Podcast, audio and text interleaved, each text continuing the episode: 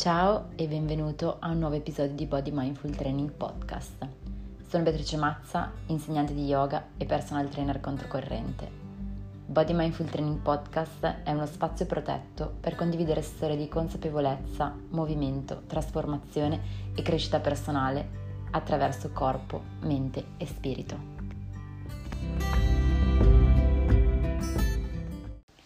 Se aspetti di essere pronta non farei mai niente. Questa frase me la disse una mia amica circa dieci anni fa e da quel giorno è diventato uno dei miei mantra preferiti sia in ambito lavorativo che in ambito personale. Ai tempi lei me l'aveva detta riferendosi al mio non sentirmi mai abbastanza pronta prima di una gara o al mio essere così dura, intransigente e rigida nei miei stessi confronti, a tal punto da non accorgermi di tutti i miglioramenti che avevo sia in pista negli allenamenti che in gara. In questo nuovo episodio ho deciso che vi parlerò del coraggio di partire, come capacità di andare oltre ai limiti che ci poniamo da soli e che tanto ci spaventano. Proprio perché questi limiti nascono dentro di noi, questi paletti così rigidi che delimitano la nostra capacità di fare esperienza, beh, il punto e il posto in cui possiamo rimuoverli e quindi superarli è solo al nostro interno. E non importa che il percorso che volete intraprendere porti in una città sconosciuta o a una nuova carriera lavorativa, a un sogno nel cassetto, all'apertura di una partita IVA o a un trasferimento in un paese lontano da tutti. Perché qualunque sia il percorso o la meta finale, tutti questi viaggi hanno in comune il bisogno di saperci coraggiosi e pronti a partire, andando oltre a tutte quelle paure, a tutte quelle incertezze che sono esse stesse la ricchezza e l'essenza di un viaggio concreto o metaforico. E io ad ognuno di voi che anche oggi avete deciso di prendervi del tempo per ascoltare questo nuovo episodio, auguro di trovare il coraggio per fare il primo passo. Perché se lasciate fuori tutti i non sono all'altezza che pronuncia continuamente la vostra mente, vi accorgerete che siete già a metà della strada e che il percorso è davvero bellissimo. Perché proprio questa puntata è proprio oggi? Chi mi segue da anni sui social o mi conosce nella vita reale sa che questo periodo dell'anno, negli ultimi tre anni, è stata la stagione per me dei viaggi oltreoceano. L'autunno, il cui elemento è l'aria, mi ha portata per tre anni di seguito a prendere un aereo per andare lontano, ogni volta in un posto diverso, ad allontanarmi da casa per ritrovarmi nella mia casa dentro di me, a coltivare la relazione con me stessa, la mia pratica yoga, i miei studi e le mie passioni. E detto così potreste pensare che io sia sempre stata una gran viaggiatrice, indipendente, coraggiosa e senza paura, ma la verità è che fino al 2017 non avevo mai pensato di poter andare oltre i confini dell'Unione Europea da sola. Sì, avevo provato a trascorrere diverse settimane a Londra durante le vacanze studio e il mese estivo in Sardegna, ma la prospettiva di un volo internazionale, un visto e la famiglia lontana a lungo era tutta un'altra sfida. Cosa è successo poi? O meglio, cosa è successo prima di quel settembre 2017 che mi ha dato il coraggio di fare una cosa che non avrei mai pensato di poter fare. Io, Bea, che parte e va lontano un mese e mezzo negli Stati Uniti, impossibile. E invece qualcosa è cambiato. Cosa? È successo che la curiosità, cioè essere curiosa e farmi domande continuamente, sempre più nel profondo, per me è diventato il motore delle mie azioni. È accaduto che ho smesso di chiedermi se ero capace, se ero all'altezza di una nuova avventura e ho deciso di andare a vederlo con i miei occhi se potevo fare quella cosa. Più cresceva il mio interesse per la crescita personale e spirituale, quella interiore, più il mio desiderio di vedere, conoscere, sentire, abbracciare, annusare non poteva più essere contenuto. Tutto ciò, ovviamente, con grande preoccupazione e timore sia di mia madre che di mio padre.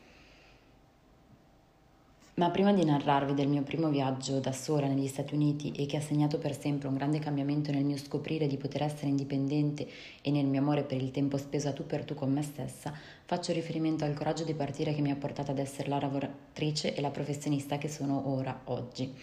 Perché nonostante siano due viaggi diversi, alla base c'è la stessa voglia di lasciare andare le paure e i limiti che ci si autoimpone. Parto quindi dal primo grande atto di coraggio che ho compiuto nel 2015, cioè l'anno in cui ho deciso di diventare una libera professionista, di andare contro gli stereotipi che, beh, se ti lauri in scienze motorie devi per forza lavorare in palestra, perché le alternative non ci sono, oppure con una laurea triennale in scienze motorie basta, non potrai mai trovare lavoro perché ti escludi la vita delle scuole, oppure con una laurea in scienze motorie non lavorerai mai. Insomma, le voci che cercavano di scoraggiarmi arrivavano da ogni dove, ma io vivevo già a Milano da due anni e gestivo un running club in zona Moscova che in un solo anno era riuscito a passare da due partecipanti a 20, ovviamente nelle giornate di sole e non in inverno. Avevo scoperto quanto mi piacesse seguire le donne in un ambito diverso dalla palestra farlo in mezzo ai parchi di Milano all'aperto la mattina presto e condurle nell'allenamento consapevole e seguirle, beh, non solo per 10 lezioni ma stagione dopo stagione, Avevo scoperto quanto poter essere io il capo di me stessa, con i pro e contro che ne derivano, mi permettesse di trovare tempo per studiare, approfondire nuove pratiche, continuare a gareggiare e mantenermi. E quindi era arrivato il momento di fare una scelta. Aprire la partita IVA e crederci, costruire il mio futuro lavorativo andando oltre i limiti che la società mi cuciva addosso, o continuare a lavorare con la ritenuta d'acconto e limitare la mia crescita pers- professionale e personale. Ricorderò sempre quel giorno di maggio quando disse mio padre apriamo la partita IVA. Già perché forse quel plurale apriamo, più che essere un plurale maiestatis, era un plurale che mi faceva sentire coraggiosa, che includeva mio padre in quella scelta, lui che da una vita è un libero professionista e che mi ha insegnato l'arte del sacrificio più di chiunque altro.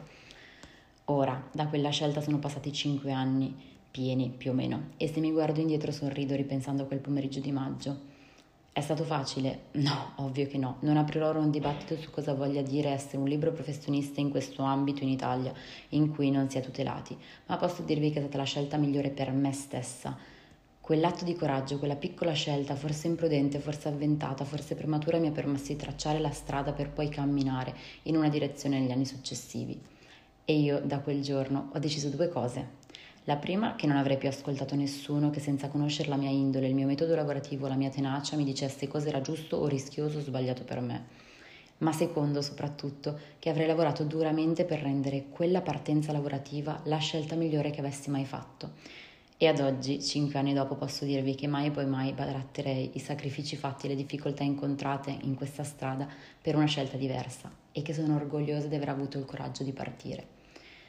Vi dico questo perché conosco tantissime persone che incontro eh, anche senza, senza che ci sia un motivo, iniziamo a parlare di quest'ambito lavorativo e queste persone magari hanno dei progetti meravigliosi, un sogno nel cassetto, delle qualità incredibili, talenti inimmaginabili, ma continuano a mettere davanti la paura di non essere abbastanza bravi o brave, piuttosto che la libertà di investire in loro stessi. Io penso che quando un proprio talento o una propria passione può, può diventare il proprio lavoro, se è un peccato fermarsi ai se e ai ma e continuare a ripetersi che no, io non posso mantenermi facendo solo quello. Ma chi l'ha detto? Ma perché ci limitiamo così tanto? Secondo me è limitante fare questo pensiero perché ad oggi con i mezzi di connessione e comunicazione che abbiamo possiamo davvero trasformare una passione o un talento in un lavoro vero e proprio. A volte però fa più comodo restare fermi e non sbilanciarsi mai per potersi poi piangere addosso. Lo so, suonerò fredda, dura e impopolare, ma molto spesso è una scelta comoda restare fermi. Se stai fermo, ovviamente non sbagli mai. Se stai fermo, però, non avanzi, non ti conosci, non ti meravigli di quanto puoi essere in grado di fare. Sapete cosa ci si perde a non investire in se stessi, a non trovare il coraggio di partire? Si perde la possibilità di vedere come potrebbero andare le cose se trovassimo il coraggio di fare quel solo singolo passo. Perché anche se dovesse andare male, e io penso che non vada mai male quando un intento è forte perché l'anima delle persone arriva e io sono convinta che si attira ciò in cui si crede, dicevo, anche se dovesse andare male, avremmo investito in qualcosa che sapeva di noi, che aveva il nostro profumo. E poi tra l'andare bene e l'andare male ricordiamoci sempre che ci sono tante piccole tappe intermedie in cui possiamo correggere il tiro, in cui possiamo capire come rimodulare il nostro progetto di vita facendoci domande e riscrivendolo in modo che ci sia una risposta da parte di un consumatore ipotetico. Ma questo è difficile da fare perché ci hanno abituato sempre che si fa una cosa solo se si è certi che vada perfettamente bene. Ma di perfetto cosa c'è nel mondo? Come si possono fare previsioni che includono una costante incerta quale il nostro futuro? Quest'anno più che mai l'abbiamo capito. Per l'appunto, ancora una volta torna vera la frase se aspetti di essere pronta non farai mai niente. Ovvio poi che per come sono fatta io prima di prendere una decisione, qualunque essa sia, faccio un bilancio dei pro e dei contro e una stima delle probabilità, ma poi alla fine l'ago della bilancia pende dalla parte in cui voglio stare io, pende dalla parte che sento giusta per me, dove sento di avere spazio per essere me stessa e non dover essere qualcun altro. E proprio qui, a questo punto, mi ricollego per parlarvi del coraggio di partire in senso non metaforico. Nel 2017 avevo aperto da poco il mio sito, gli articoli sul blog stavano ricevendo tantissimo riscontro, mi ero certificata come insegnante yoga, insegnavo quattro classi a settimana di vinyasa yoga, in, una, in pausa pranzo e la mattina avevo i miei clienti fissi di personal training e mi allenavo ancora come atleta agonista per gareggiare.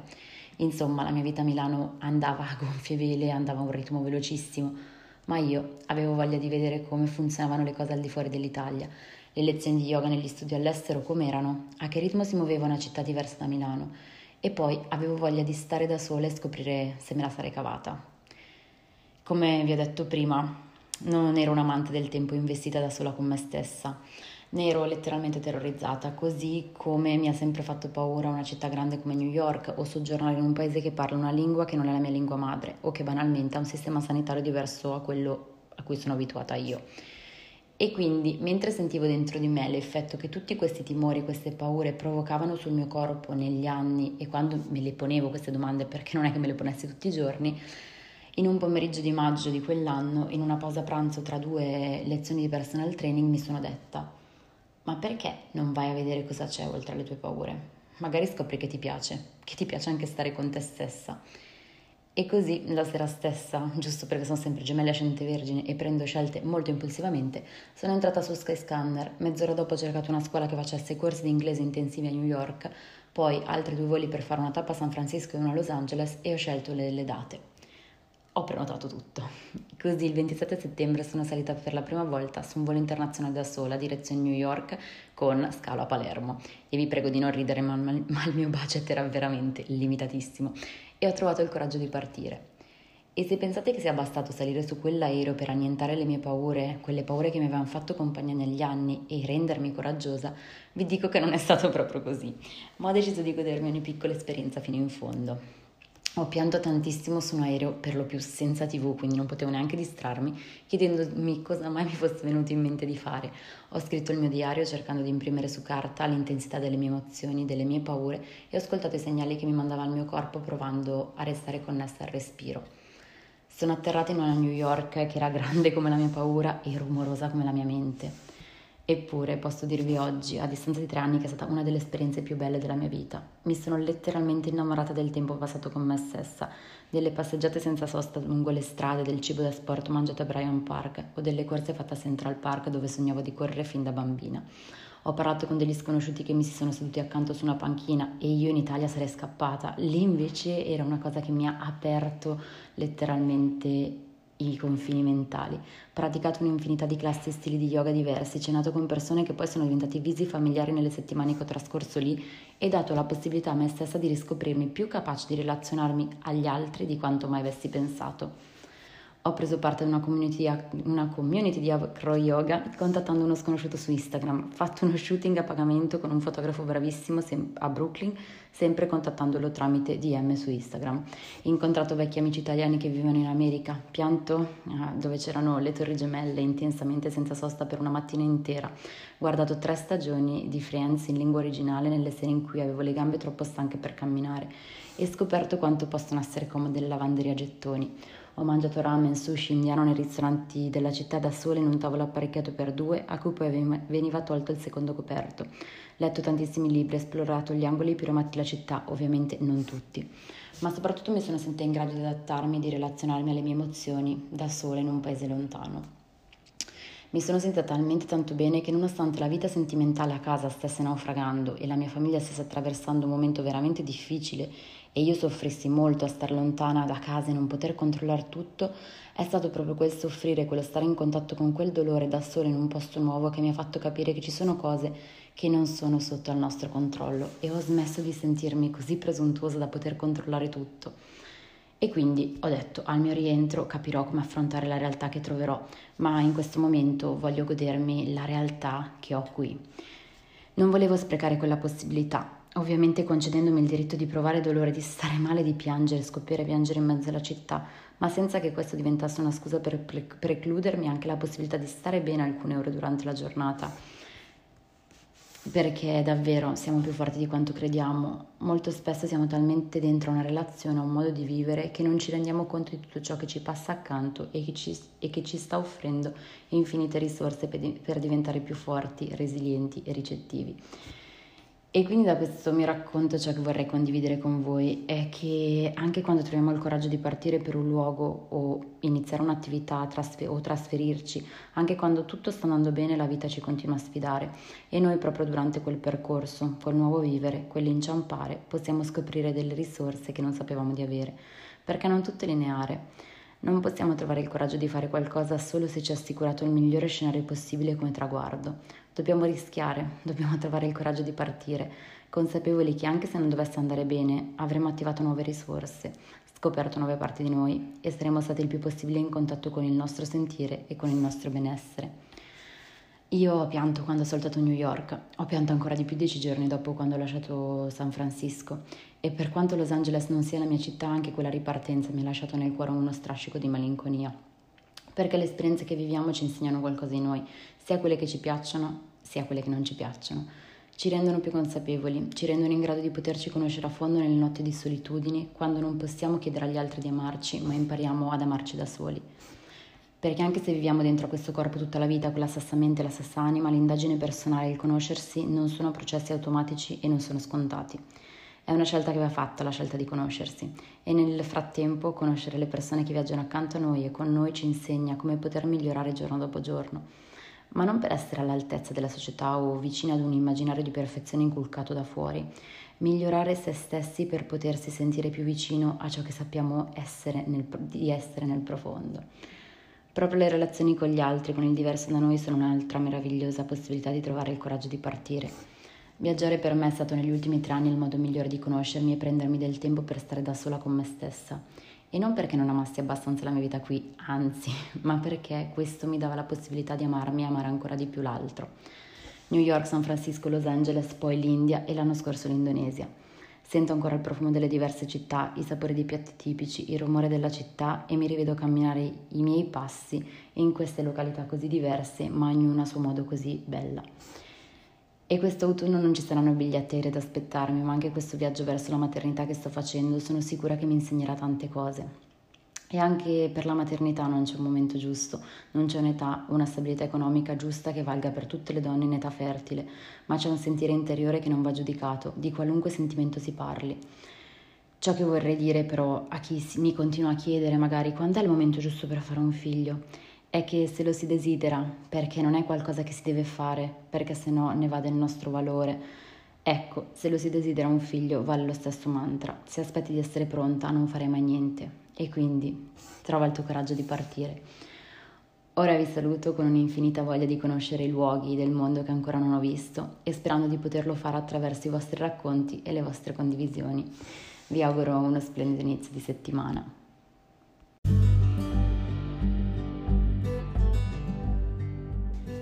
Grazie per aver ascoltato questo episodio di Body Mindful Training Podcast.